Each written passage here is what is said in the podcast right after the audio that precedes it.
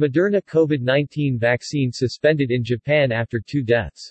Japan's health ministry has confirmed that two individuals who were vaccinated using doses from the batch have died. Foreign substances were found in a number of vaccine batches. Japanese government discovered the contamination over the weekend. Contamination could be due to a manufacturing fault on one of the production lines, says Moderna.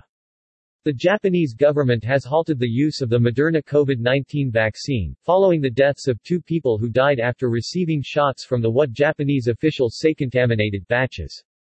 Millions of doses of the Moderna COVID-19 have been suspended after foreign substances were found in a number of batches. Japanese health officials discovered the contamination over the weekend in a batch of the Moderna COVID-19 vaccine in Gunma Prefecture, close to Tokyo, forcing officials to temporarily suspend the vaccination.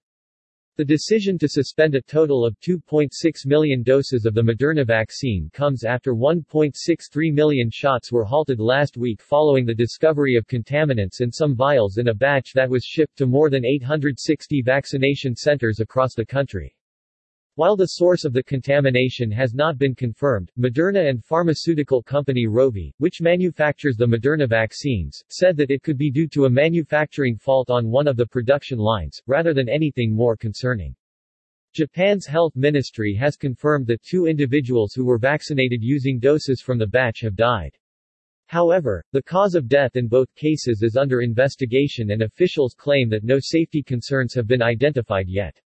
In a statement, Moderna and Japanese distributor Takeda stated that we do not have any evidence that these deaths are caused by the Moderna COVID-19 vaccine.